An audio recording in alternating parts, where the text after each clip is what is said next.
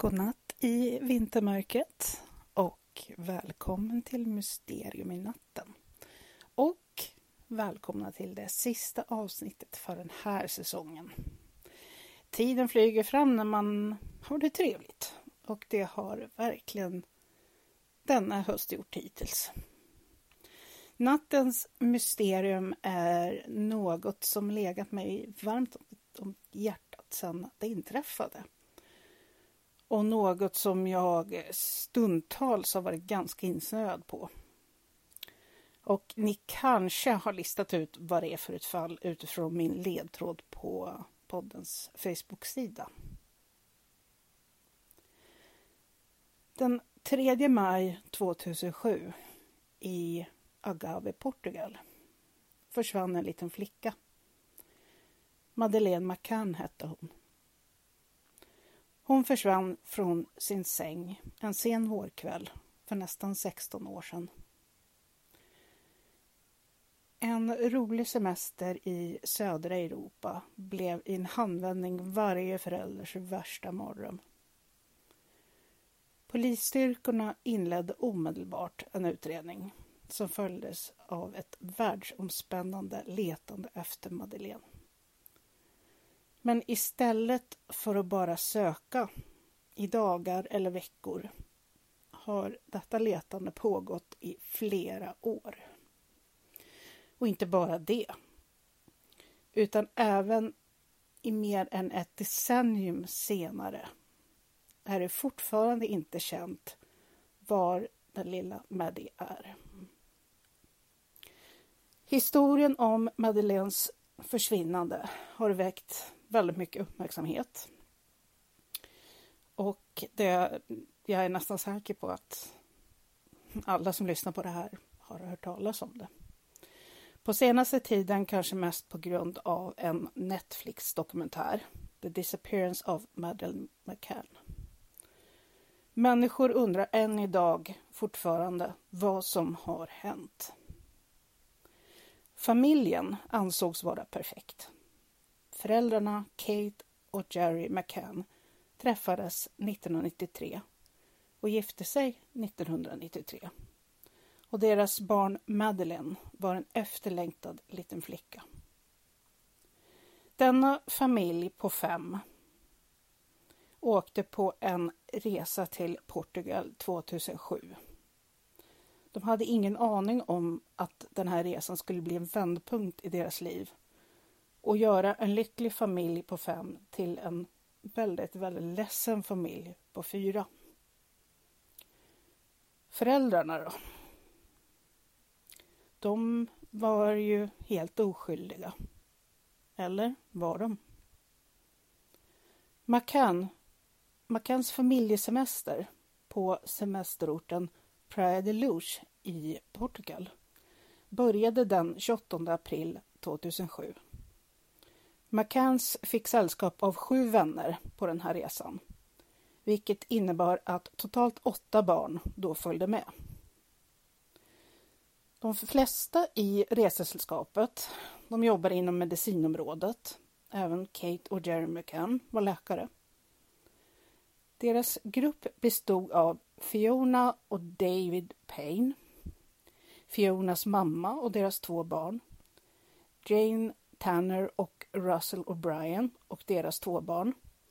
Matthew och Rachel Oldfield och deras dotter.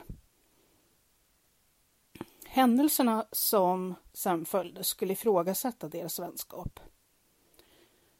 Kanske skulle deras vänskap till och med avslutas med tiden. Alla par var mycket, mycket nära varandra de åt tillsammans nästan varje kväll på orten där de bodde. Banden var särskilt starka mellan McCann-familjen och Paynes. De hade känt varandra i flera, flera år och Kate och Fiona Payne från tillbaka till den tiden då de arbetade tillsammans på Leicester General Hospital, intensivvården, vilket var då de var helt nyutexaminerade. McCanns introducerades till resten av paren av Paynes. Jerry, Russell och Matthew hade också känt varandra i flera år på grund av deras arbeten. Paren såg fram emot en rolig och avslappnad semester. Men vad som faktiskt hände var långt ifrån något som de någonsin skulle kunna föreställa sig. Praia de denna lilla portugisiska strandstad, brukar faktiskt vara mer av en fiskeby. Numera så är det en växande ort som ständigt utvecklas. Men det är inte, det är inte känt som en, en liten ort man åker med sina barn i alla fall. Det finns inte så mycket för barn att göra där. Namnet betyder ljusets strand. Och ekonomin flyttade från fiske till turism. Den här destinationen är inte ovanlig bland de turister som vill satsa i Europa. Macans var inget undantag från det här. Den vackra destinationen är populär i hela Europa, inklusive Storbritannien, Irland, Frankrike och till och med Tyskland. Vid ankomsten på lördag den 28 april 2007 planerade familjen att stanna i Praia de Luz i sju hela nätter. Eftersom strandstaden har en rätt stor andel brittisk befolkning är den också känd som Little Britain. Lägenheten som de hyrde ägs också av en britt från Liverpool, liksom företaget genom de vilket de bokade den här lägenheten. Då. Um, och ägaren, han verkar heta Mark Warner. Lägenheten tycktes inte vara mer osäker än någon annan lägenhet på orten. Det var en lägenhet på bottenvåningen med två sovrum. Dessutom var de omgivande fem lägenheterna i komplexet ockuperade av deras kollegor, så det torde ha känts ännu säkrare. Barnen, Maddie och hennes två småsyskon, hade rummet närmare ytterdörren. Medan Madeleine sov i en säng närmast sovrumsdörren sov hennes bror och syster i sina spjälsängar på andra sidan rummet. Det fanns ett fönster i rummet. Men det var midjehögt och utrustat med både gardiner och ytterlucka av metall. Dörren var alltid låst och de yttre fönsterluckorna i metall var oftast stängda. Med tanke på att de höll dörren och fönstren låsta och alltid kollade till barnen så tyckte McCanns att deras lägenhet var jättesäker. Trots att det fanns en liten gångväg precis utanför fönstret. Men allt verkade helt okej okay i den här väldigt lugna strandstaden. Under frukosten på morgonen den 3 maj 2007 fällde Madeleine en konstig kommentar. Hennes mamma sa att hon inte tänkte så mycket på det då. Kommentaren Madeleine gjorde var mer än en fråga. Varför kommer inte mamma och pappa när hon och hennes bror grät föregående natt? Den kvällen så gick kompisgänget till eh, till en restaurang för att äta tapas. De brukar kall, de kallade sig själva för Tapas 7 för att de brukar äta tapas. Ehm, de tyckte det var väldigt kul tydligen. Eh, de lämnade alla barnen i lägenheterna. Barnen sov och det var väldigt lugnt och tyst i området. Dessutom så var det ju så nära bara några hundra meter dit. Men eftersom dörrarna till lägenheten bara kunde låsas upp från insidan lämnade McCanns dem olåsta. Barnen kontrollerades regelbundet eftersom någon i föräldrarna i gruppen alltid gick liksom och tittade till dem. De brukar gå ungefär var 30 minut hela kvällen. När Jerry McCann gick och kollade barnen 21.05 konstaterade han att det var tyst och lugnt i lägenheten. Men han märkte någonting. Dörren som han hade lämnat lite öppen var nu plötsligt vidöppen. Han trodde att han såg fel först, men tänkte att vinden hade nog bara tagit tag i den så att han puttade igen den nästan helt och sen gick han tillbaka till restaurangen. När Kate skulle göra sin runda, cirka 21.30, skulle Matthew Oldfield kolla in sina barn också. Eftersom Matthew också skulle göra en runda så erbjöd han sig att kolla till McCann-barnen. När han gick till lägenheten märkte han att dörren var vidöppen, igen. Men eftersom han inte hörde något ljud antog han att allt var bra och återvände till restaurangen. Matthew gick alltså inte in i lägenheten för att kontrollera om alla barnen var där. Vilket är helt sjukt, om ni frågar mig. När Kate gick till barnen igen, cirka klockan 22, märkte hon samma sak. Dörren var vidöppen och så var fönstret också. Nästa sak som hon märkte var att Madeleine var borta. Madeleines filt och hennes lilla gosekatt var där, men hon var ingenstans. Efter att ha sökt i hela lägenheten lämnade då Kate de två små barnen som var kvar och sprang tillbaka till restaurangen och skrek Madeleine är borta, någon har tagit henne. Så snart de såg att Madeleine saknades sprang Gary Matthew till receptionen. Polis tillkallades och protokollet för de saknade barnen inleddes omedelbart. Nästan 60 anställda och ortens gäster började söka. Och de sökte ända in i morgontimmarna. Människor skrek hennes namn över ön och trodde att hon kanske hade vandrat iväg självmant. Både civila och uniformerade poliser kom till brottsplatsen med patrullhundar och lät dem söka av hela omgivningen. Cirka klockan tio nästa morgon satte polisen upp vägspärrar. Trots att den brittiska polisen skulle engagera sig förblev detta en portugisisk operation. När utredningen inleddes troddes det finnas två potentiella observationer av Madeleine. Ett av dessa vittnen var Jane Tanner, som var en av McCanns vänner. Hon hävdade att hon såg en man bära iväg ett barn bort från lägenheterna när hon skulle tillbaka till restaurangen från sin barntidsrunda. Hon tog sin runda omkring 21 och hävdade vidare att hon såg Gary McCann när han kom tillbaka från sin runda cirka 21.05.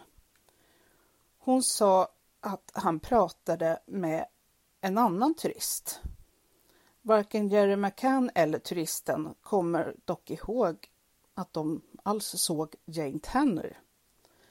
Personligen tror jag inte att de sprang fram och tillbaka så mycket som sällskapet hävdar, ärligt talat. Jan Tanners vittnesmål avskrevs och hon anklagades senare för att ha hittat på upptäckten fullständigt. Men Jane hon stod vid sina ord och fortsatte hävda att hon såg en man som bar ett barn som kom bort från lägenheterna.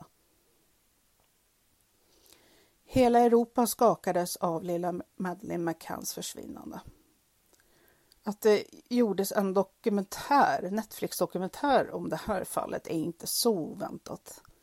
Med sina intervjuer med nyckelfigurer och utredare är det den första serien i sitt slag. Serien har åtta avsnitt. I syfte att utöka sin nuvarande repertoar av genuina brott har Netflix gjort några snarlika produktioner, till exempel deras How to make a murderer och en kontroversiell film om Amanda Knox. Både det mystiska fallet om Robert Durst och den kontroversiella Amanda Knox-serien har varit väldigt framgångsrika. Amanda Knox-serien inkluderade även intervjuer med henne själv. Netflix åttadelade dokumentär The Disappearance of Madeleine McCann hade premiär den 15 mars 2019. Serien tog tittarna på en känslomässig berg och dalbana. Det bestod inte bara av fakta från själva fallet utan också teorier kring fallet och spekulationer om var Madeleine kan vara idag. Men vad alla kanske tydligast märkte var någon sorts tystnadspakt som verkar råda.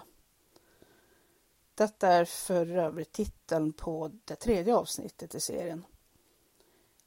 Inspirationen till avsnittet i fråga kom från en artikel skriven av två portugisiska journalister. Margarida Davim och Felicia Cabrita. Huvudtanken i artikeln är att gruppen från semestern och McCanns gjorde en överenskommelse om att inte prata om vad som hände den kvällen 3 maj 2007. Anledningen bakom uppkomsten av så många artiklar är att journalister tycker att det är konstigt att ingen av familjerna från semestergrupperna ansågs misstänkta. Cabrita säger i dokumentären Vi vet att i de allra flesta fall är den skyldige någon som har kommit nära barnet. Hon framhäver också att många detaljer som föräldrarna och vännerna delade med sig till polisen och allmänheten helt enkelt inte stämmer. Varken med varandra eller sanningsenligt. Cabrita tog till och med tid att besöka tapasrestaurangen där gruppen hade ätit sina middagar på semestern. Hon hävdar att oavsett var hon satt i restaurangen var utsikten över lägenheterna ytterst begränsad. Så till exempel Kates påstående att föräldrarna hade uppsyn över lägenheten är lite misstänkt. Det stämmer helt enkelt inte. Något annat som har inträffat som är klart väldigt konstigt är att föräldrarna höll en presskonferens tidigt i utredningen. Där höll Kate McCann upp pyjamasen som Maddie hade när hon försvann. Hon blev rätt snabbt ifrågasatt. Hur kunde hon då sitta där och hålla upp den?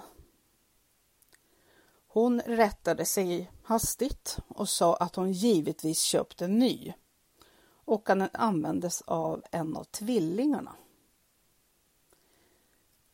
Det kan väl kanske ha stämt, även om det också lät lite konstigt. Problemet bara är att tvillingarna var ungefär året när Maddie försvann. Och storleken stämmer alltså inte. Men detta sopade snart under mattan och ingen nämnde denna pyjamas igen. Varken utredarna eller föräldrarna. I hennes beskrivning av vad hon sett så berättade Jane att barnet hade på sig liknande pyjamas som den som Madeleine hade på sig. Ljusrosa färgad med blommigt tryck på armarna och på benen. Mannen som hon hade sett beskrev hon som mörkhårig, 180 cm, man och i övre 30-årsåldern. Polisen offentliggjorde dock inte de här uppgifterna förrän i slutet av maj. Enligt Scotland Yard var mannen Jane hade sett en brittisk turist som bar sitt eget barn som just råkade ha på sig en pyjamas som liknade Madeleines. Och den här mannen han kom från, inte från en lägenhet utan från det här semester, eh, semesterhotellet, vad man ska säga. De hade ett nattis. Alltså som dagis fast på natten. Och han hade hämtat sitt barn därifrån. Men Det visade sig vara en helt annan syn, tyckte då Jane och det var inte alls han som hon såg. Ett irländskt par, Martin och Mary Smith, rapporterade om en annan observation den kvällen. De rapporterade att de såg en man på runt 180-185 cm, Smal och kort brunt hår. Ganska obekvämt och nervöst bära ett barn. Det såg inte, han såg inte alls bekväm ut med att hålla det här barnet.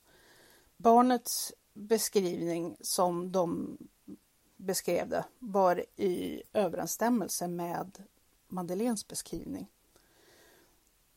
De sa att det var en tre, fyra år gammal tjej med ljus hud och blont hår i ljus pyjamas. De såg den här mannen runt klockan 22.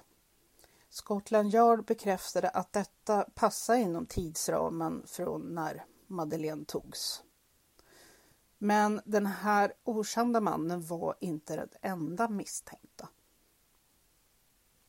En annan misstänkt i Madeleine-fallet var en man vid namn Robert Murat. Denna brittisk-portugisiska man bodde i närheten av platsen för Madeleines försvinnande. Han namngavs som misstänkt efter att en journalist rapporterade att han hade ställt väldigt många frågor kring ärendet.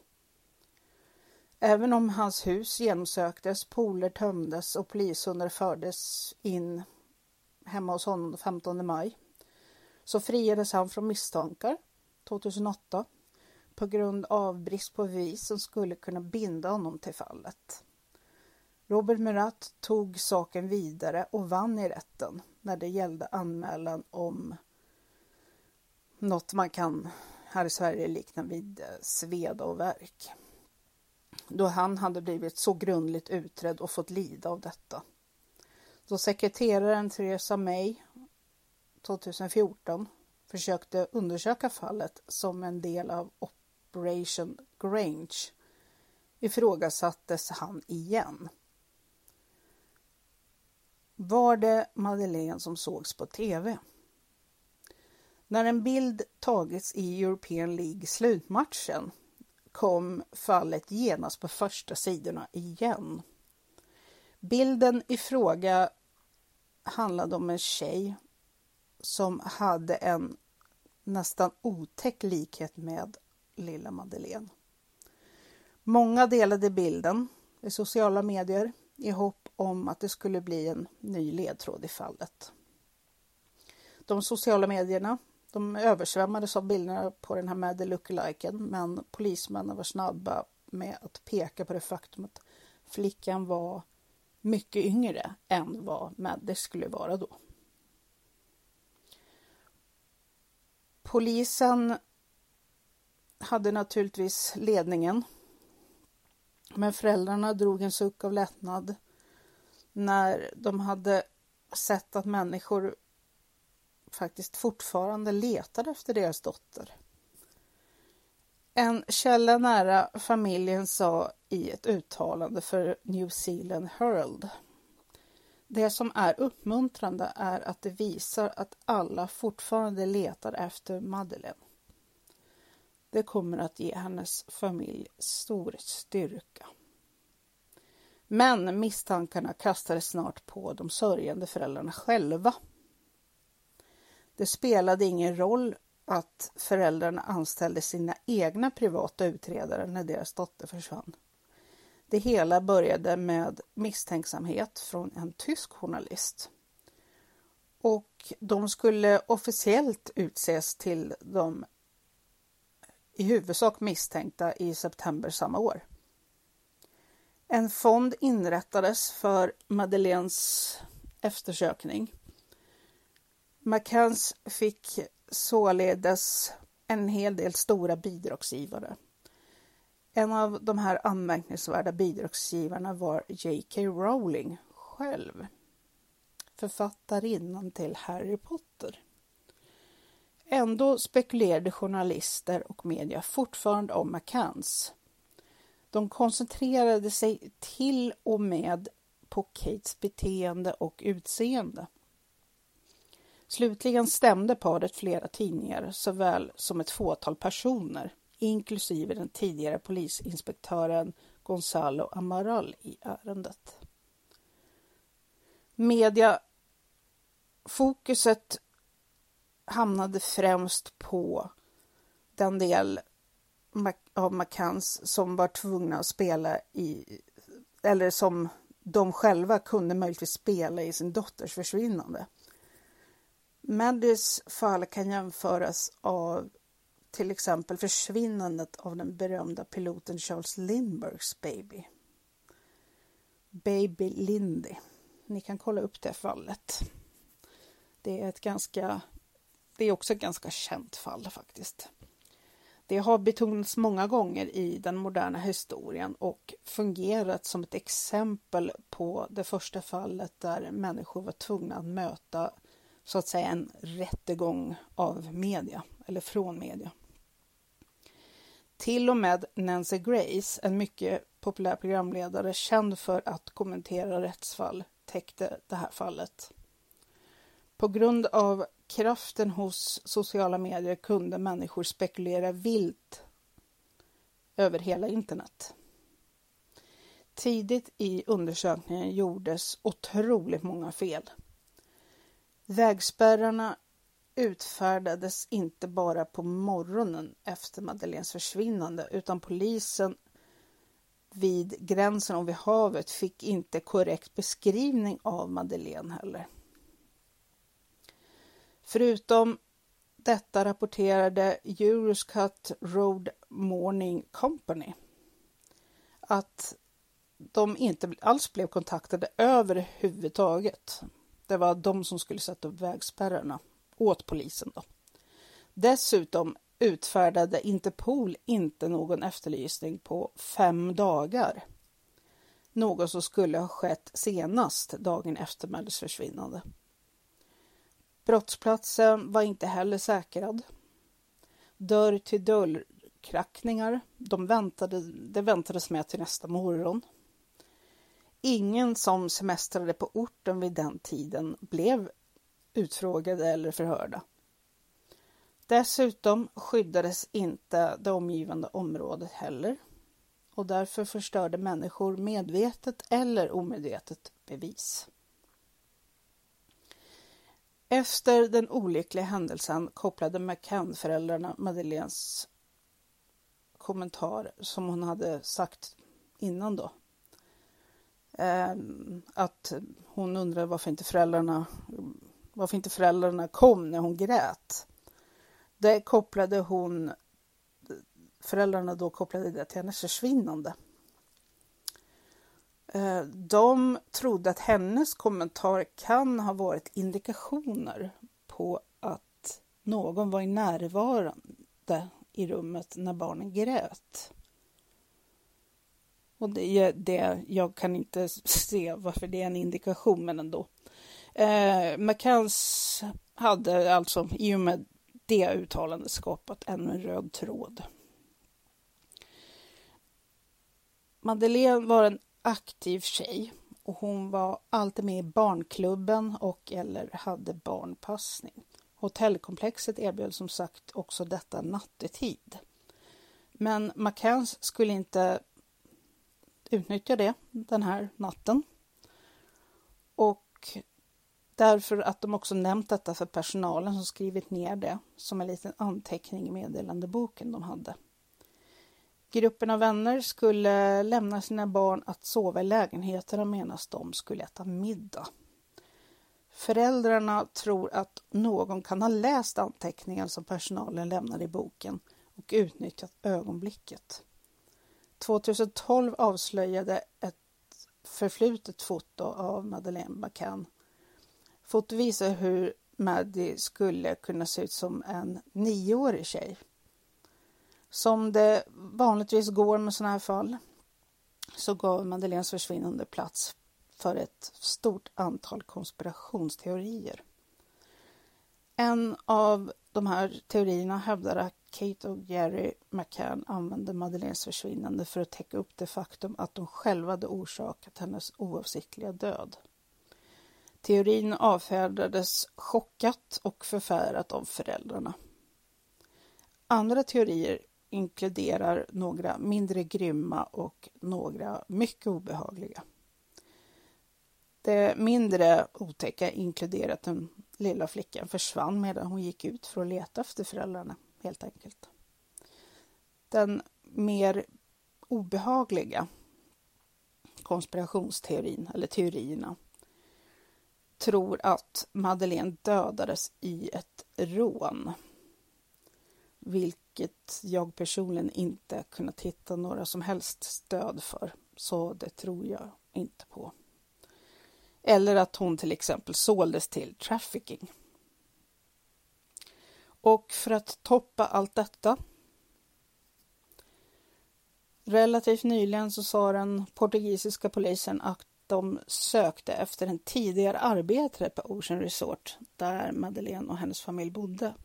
Liksom att de tror att den tidigare arbetaren var en person av intresse i det här fallet.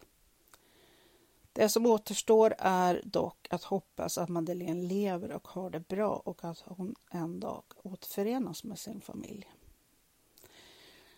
Trots föräldrarnas odödliga, outsläckliga hopp om att deras dotter fortfarande lever och att en dag så kommer hon att komma hem igen. Så har den ledande utredaren i det här ärendet delar inte deras åsikt. Moita Flores från Policia Judicaria är fast övertygad om att lilla Maddy aldrig överlevde den kvällen i lägenheten. I sin intervju för tidningen Sun sa Moita Flores Maddy dog i lägenheten, utan tvekan. Det sågs en hemlös blond brittiskt talande kvinna i Rom. Eller inte kvinna, men ja, ung tjej. Många undrade om det här kunde vara lilla Maddie. Kvinnan hade sedan rusat runt på Roms gator länge och hon vägrade, hon tog inte någon form av allmosor eller ekonomisk hjälp från förbipasserande som var intresserad av henne och hennes identitet. Dessutom så hade den här tjejen inget ID-kort. Allt stannade när McCanns avslöjade att det där inte var deras dotter. Tjejen i fråga visade sig vara en 21-årig student med Aspergers. En svensk man, kvinnans far, postade på Facebook där han berättade om henne och sig själv. Eh, jag har hennes namn här men jag hoppar över det namnet. Hennes far Tavo hade inte hört från hennes de senaste sex månaderna, vilket är tiden då hon åkte till Talen för att fortsätta sina studier. I konspirationsteoriernas hav låg en portugisisk detektiv Gonzalo Amaral och simmade runt och tittade. Denna detektiv var den första detektiven som ansvarade för ärendet 2007. Från början ansåg Amaral att Madeleine av misstag hade dött den kvällen den 3 maj 2007 och att försvinnandet bara var en bekväm berättelse som föräldrarna hade använt för att täcka hennes död. McCanns anmälde den här mannen. Han skrev flera böcker och gjorde till och med en dokumentär som skulle avslöja vad som egentligen hände med Madeleine McCann. Historien betecknades som elakt nonsens av McCann-paret. Överinspektör Gonzalo Amaral hade ett förståeligt nog ansträngt förhållande med McCanns. Även före hans avgång från polisstyrkan och avslöjandet av hans böcker. Det tros att det är just det som fick honom att avgå från sin position. Dessutom var Amaral chefsinspektör eller chefsdetektiv i ärendet som handlade om ett annat försvinnande av ett barn. Barnet försvann bara en månad före Madeleines bortförande. Flickans namn var Joanna Cipriano men hennes moster och farbror erkände senare det mordet. Senare hävdade dock mostern att polisen hade gått hårt åt henne. Så till den milda grad att hon hade fått märken på armar och ben. Och genom denna hårdhänta behandling fått henne att erkänna. Polisens svar. Ja, de sa att de blåmärken hon hade det var resultat av hennes egen handling. Hon kastade sig för, nerför en trapp så hon får skylla sig själv. Vad, vad skulle få polisen att vilja sätta dit McCanns, om det nu var så? Susan Healy, Kates mor, sa i en intervju för Daily Mail. Detta är en sammansvärjning, en konspiration. Jag vet varför detta händer. Polisen försöker sätta dit dem för mord. Om det finns bevis som visar på att Kate och Jerry på något sätt har gjort det, så har det planterats, bara så ni vet. Hon tror också att samma sak som hände med mostern och farbrorn till Joanna Cipriano. Det föll väl ut så att det replikerades i hennes dotters och barnbarns fall. Det lustiga här är ju då att hur vet någon överhuvudtaget att Maddie är död? Varför pratades det om Maddie i dåtid redan timmar efter hon var så kallat försvunnen? En del spekulerar i att dessa saker gjordes för att bevara Praia de Luz och dess titel som en mysig turistby. Det är nämligen inte många som skulle vilja välja denna destination för sin semester om de trodde att det var en plats för två kidnappningar av barn. Detta skulle ge lokalbefolkningen en enorm ekonomisk förlust. Pat Brown, författaren till boken Disappearance of Madeleine McCann, är en känd profilerare och utredare. Enligt henne gjorde Scotland Yard dåligt arbete i sin utredning av Mandys fall. Brown, precis som Gonzalo Maral, tror att Madeleine måste vara död. Hennes teori är att Madeleines död, oavsett om det var oavsiktligt eller inte, och att bortförandet bara var en snygg teckning. Alltså, de täckte över det.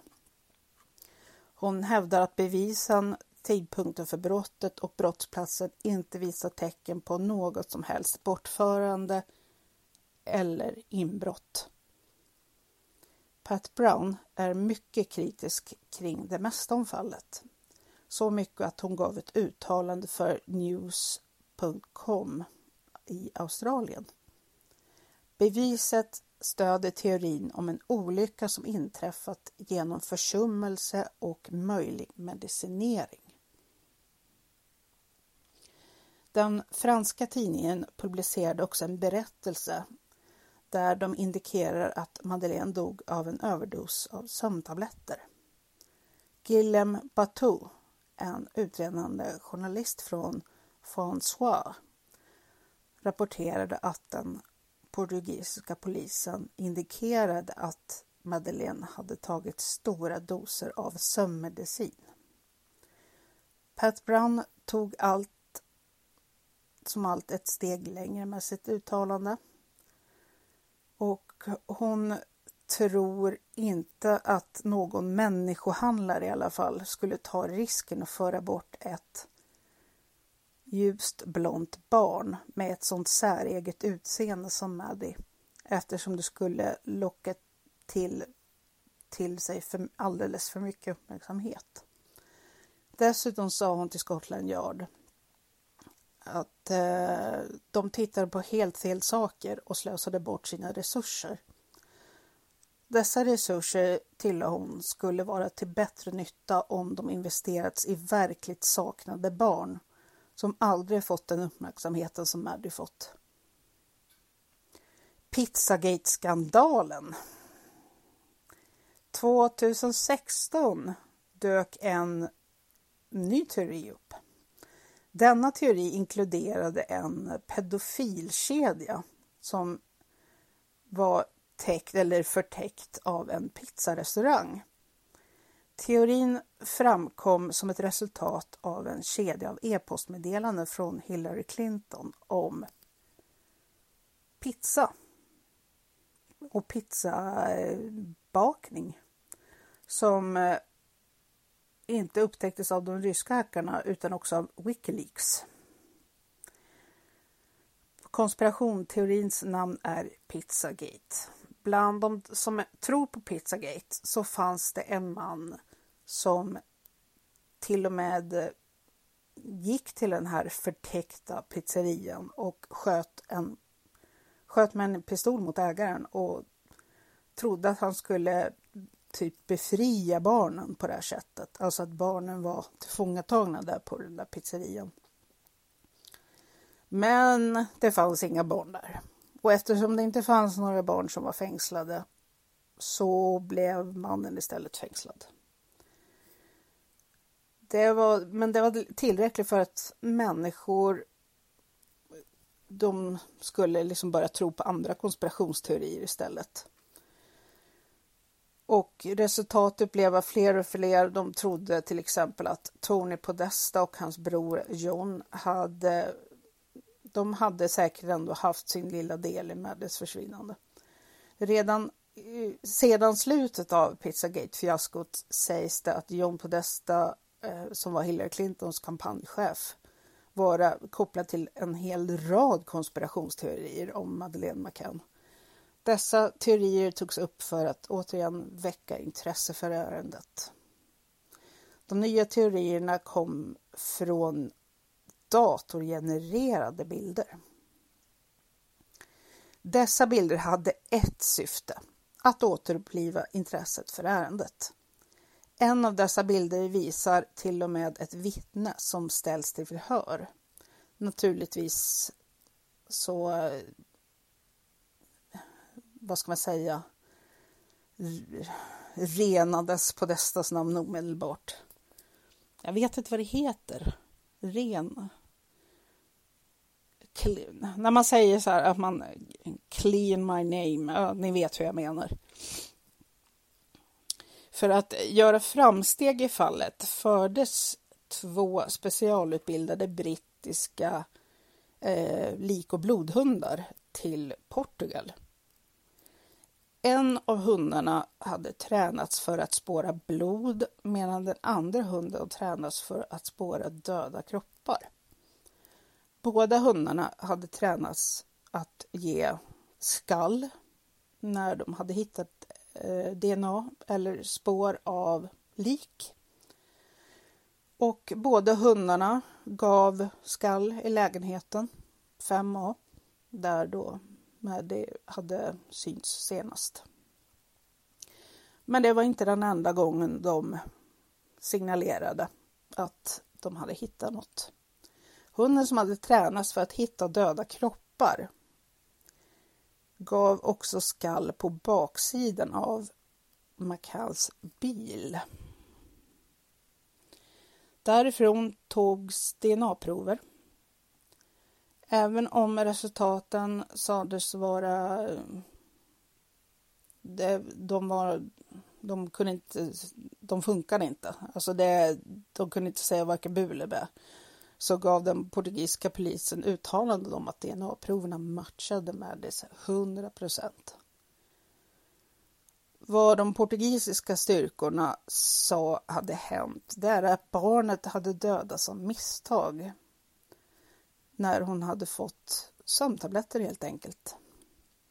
För att hon skulle sova så att föräldrarna kunde äta middag och dricka vin i lugn och ro. Och den här kidnappningshistorien, eh, den användes som en cover story helt enkelt. Men det är inte allt. McCanns erbjöds en överenskommelse av polisen. Kate skulle medge att hon oavsiktligt dödat dottern och Jerry skulle helt slippa åtal. medan hon får fängelse på två år. Naturligtvis så avslog Kate erbjudandet. Efter att det började bli klart med eftersökningen och att det, men att det, de ville ju att det skulle fortgå. Men eh, ja, pengarna började sina. Då startade McCann-familjen en fond. Denna fond heter kort och gott Maddy och ska kunna finansiera sökningarna efter henne. Då. McCanns samlade in många donationer och fick till och med bidrag från den brittiska regeringen. Många tyckte dock att deras användning av fonden var olämplig.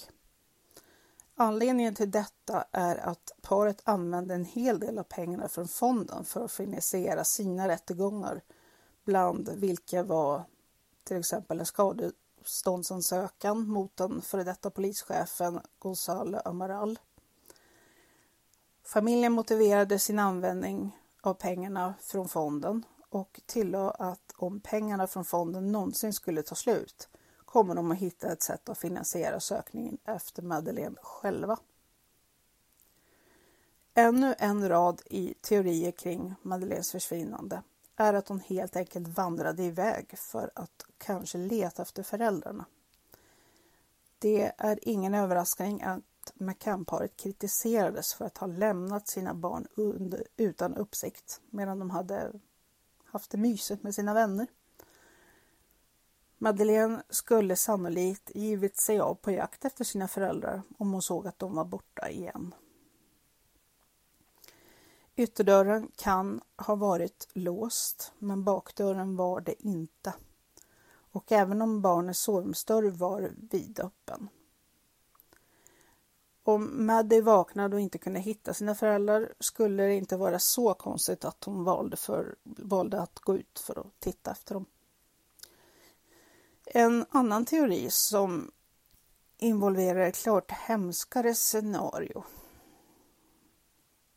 är den olyckliga teorin att Madeleine togs faktiskt av människohandlare. Teorin stöds egentligen bara av att det rapporterats om närvaro av okända män som samlade in pengar till något barnhem. Inte många tyckte att de där männen var speciellt seriösa eller verkade vara så mycket att lita på. Denna teori antyder att de här människohandlarna visste att barnen skulle lämnas ensamma på kvällen runt 20.30 och tyckte helt enkelt kanske att Madeleine var ett enkelt mål. Sedan hennes kidnappning rapporterade många att ha sett Madeleine i andra länder. Som till exempel Marocko, Spanien, England, Portugal och Frankrike. Under en el ett 11 timmars förhör vägrade Kate McCann att svara på cirka 40 frågor. Förhörsfrågorna behandlade allt från att beskriva lägenheten och dess omgivningar och eh, om de hade hittat en präst, om Kate kunde sova själv, till om Madeleine tog mediciner. När hon vägrade att svara på några av de udda frågorna ställde Kate följande fråga. Eh, det var Kate som ställdes frågan, hon ställde den inte. Är du medveten om att när du inte besvarar frågorna äventyrar du utredningen som försöker komma underfund med vad som hände med din dotter? Hennes svar var sedan eh, hennes make och hon var under eh, intrycket att de portugisiska styrkorna försökte sätta dit dem för deras dotters försvinnande. Och eh, hon sa bara jaha, ja om det är vad utredningen tycker så. Vem är Pamela Fenn? Pamela Fenn var en äldre kvinna som bodde i lägenheten precis ovanför lägenheten 5A som McCanns bodde i. Hennes vittnesmål var anledningen till att ytterligare en konspirationsteori steg. Tydligen berättade hon för folk att dagen innan Maddy försvann kunde hon höra henne gråta väldigt högt och väldigt länge. Det skulle vara helt normalt om hon inte hade lagt till med att hon blev så orolig för barnets gråt att hon bad vänner om råd om hon skulle ringa polisen eller inte. Hur som helst framgick en teori om att hon just var den som hade tagit lilla Maddie på grund av oro för hennes välbefinnande. Men sedan Pamela Fenn dog så tog hon mysteriet kring det här faktumet med sig i graven. Många konspirationsteorier har framkommit, men inte mycket ren faktisk information som erhållits under utredningen. Tyvärr tros det att en hel del bevis förstördes under utredningens inledningsfas och att det är rätt kört. Lilla Maddie skulle vara tonåring nu. Hennes föräldrar hoppas fortfarande hitta henne en dag och föra henne hem. Man kan bara hoppas att människor kommer att ge upp sina konspirationsteorier och fästa uppmärksamheten på vad som egentligen hände med lilla Madeleine McCann. Dave Edgar Strongley, en detektiv anställd av McCann-familjen i tre år, tror att flickan fortfarande lever. Han tror att skyldiga eh, har gömt Madeleine rakt framför allmänhetens ögon, till exempel genom linser och hårfärgning. Edgar Strongley antar att människor som tagit henne håller henne i någon sorts fångenskap och att hon kanske inte ens själv vet om att hon är, var kidnappad. Det är också, om hon lever, inte speciellt sannolikt att de talar engelska längre.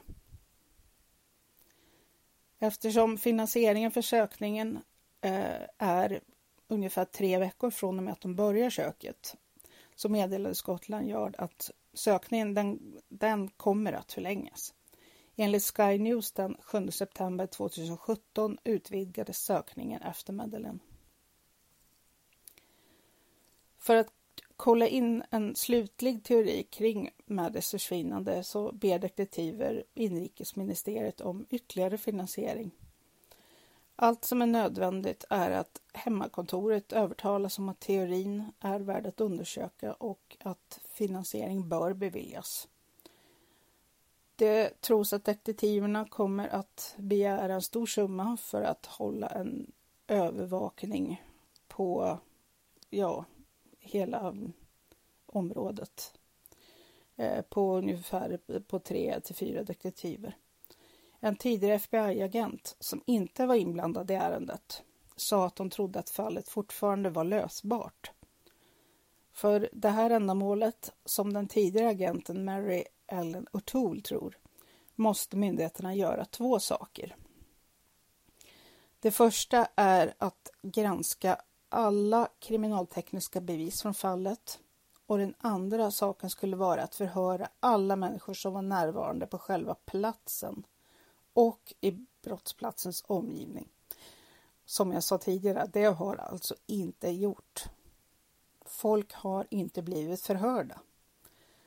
O'Toole är nu chef för rättsmedicinska vetenskapliga institutet vid George Mason University. I sitt uttalande för Fox News sa O'Toole, jag skulle vilja titta på alla. Alla anställda på orten, alla eh, leveransfolk, gäster, kunder, personer där som tillhandahåller musik och alla andra liknande. Från och med oktober 2017 undersöker och jagas en ny person av betydelse. Denna person är och har varit offentligt mycket kritisk till Madeleines försvinnande. Detta var egentligen allt som delades med allmänheten om utredningens nya väg framåt.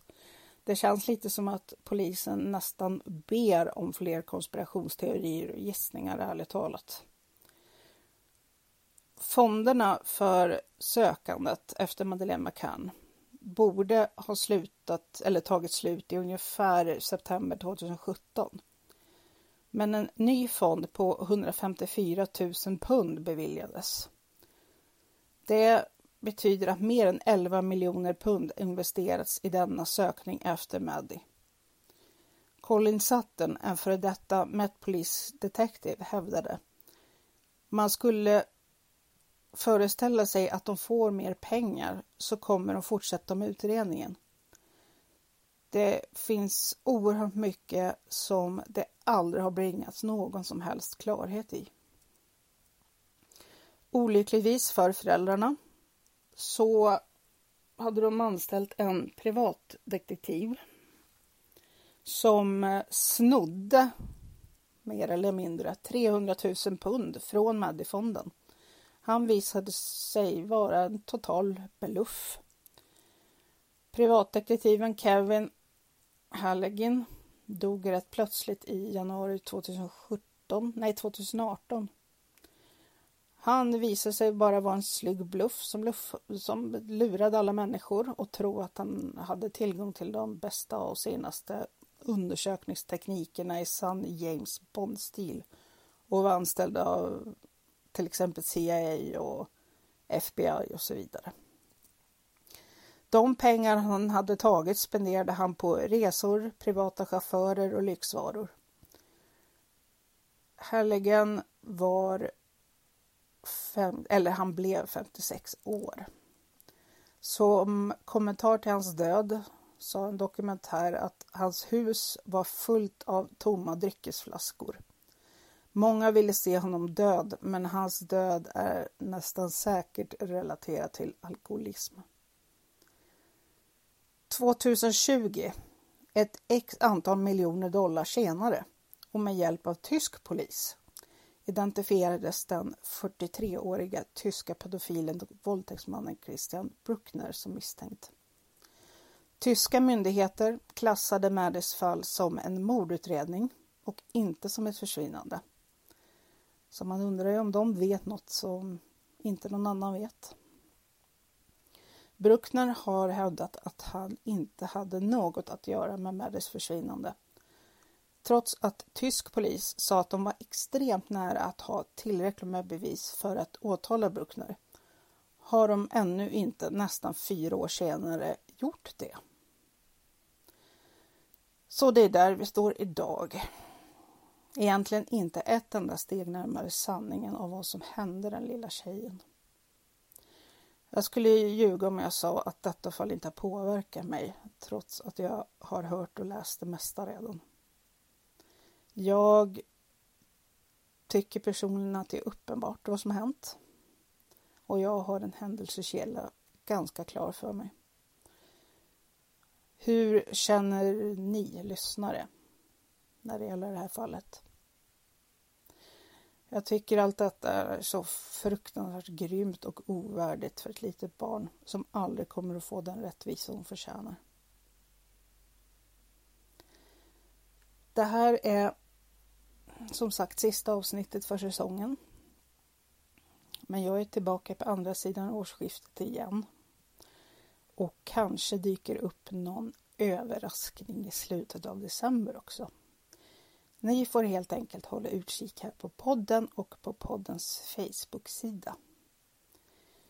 Ni är som vanligt mer än välkomna att höra av er med tankar och förslag om vad som helst. Och jag skulle bli så jättetacksam om ni ville dela podden på era sociala medier så att den kan fortsätta växa och växa ur sina barnsjukdomar. Tills vi hörs igen. Sov så gott. Puss puss.